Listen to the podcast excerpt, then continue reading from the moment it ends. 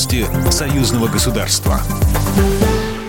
Здравствуйте, в студии Екатерина Шевцова. Александр Лукашенко дал большое интервью российскому телеведущему Владимиру Соловьеву. Встреча прошла во Дворце независимости. Говорили на самые горячие темы, вспоминали бурный август 2020 года. Вот для меня был критичный момент, в том числе изменение моего отношения к вам личного, когда вы с автоматом прилетели. Думаю, что когда вы вышли с автоматом, стало ясно, что вы готовы умереть, но не уйти, не убежать, не сдаться. Первое. Они подняли этот фейк, что вот как Янукович, он сбежал, он уже в Ростове. Я автомат в руки, Э, бронежилет одел, даже шлем забыл одеть. Да, меня вот. тогда удивило. Я же не знал, что это произойдет. Никто ничего не дрожал. Я знал, как действуют наши ребята. Они выполняли все, что я им говорил. Но я им должен показать, что я никуда не сбежал, я здесь. И дети мои тоже. Я сел в вертолет и буквально через несколько минут приземлился там.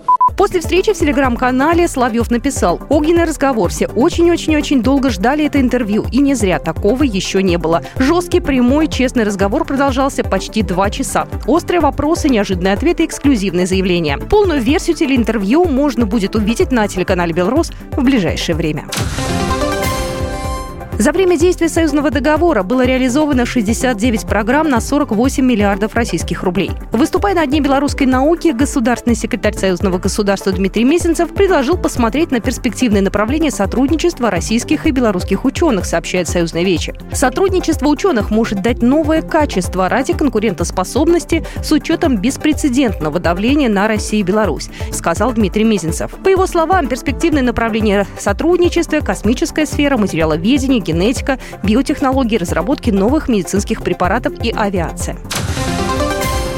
Литовские нефтепродукты и удобрения больше нельзя перевозить железнодорожным транзитом через территорию Беларуси. Вступило в силу решение о приостановке транзита, принятое республикой в ответ на запрет транзита в Клапецкий морской порт Литвы удобрений Беларусь-Калия. Ранее Литва запретила транзит белорусских товаров через свои порты. Белорусская сторона неоднократно предлагала консультации для урегулирования вопроса в правовом поле, но Вильнюс не пошел на диалог. Также Беларусь намерена взыскать с Литвы штрафы за расторжение контрактов на перевозку с их стороны, а также упущенную выгоду.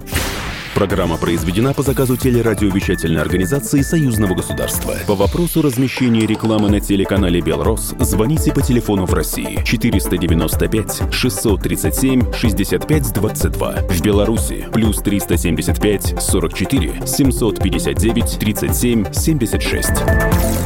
Новости Союзного государства.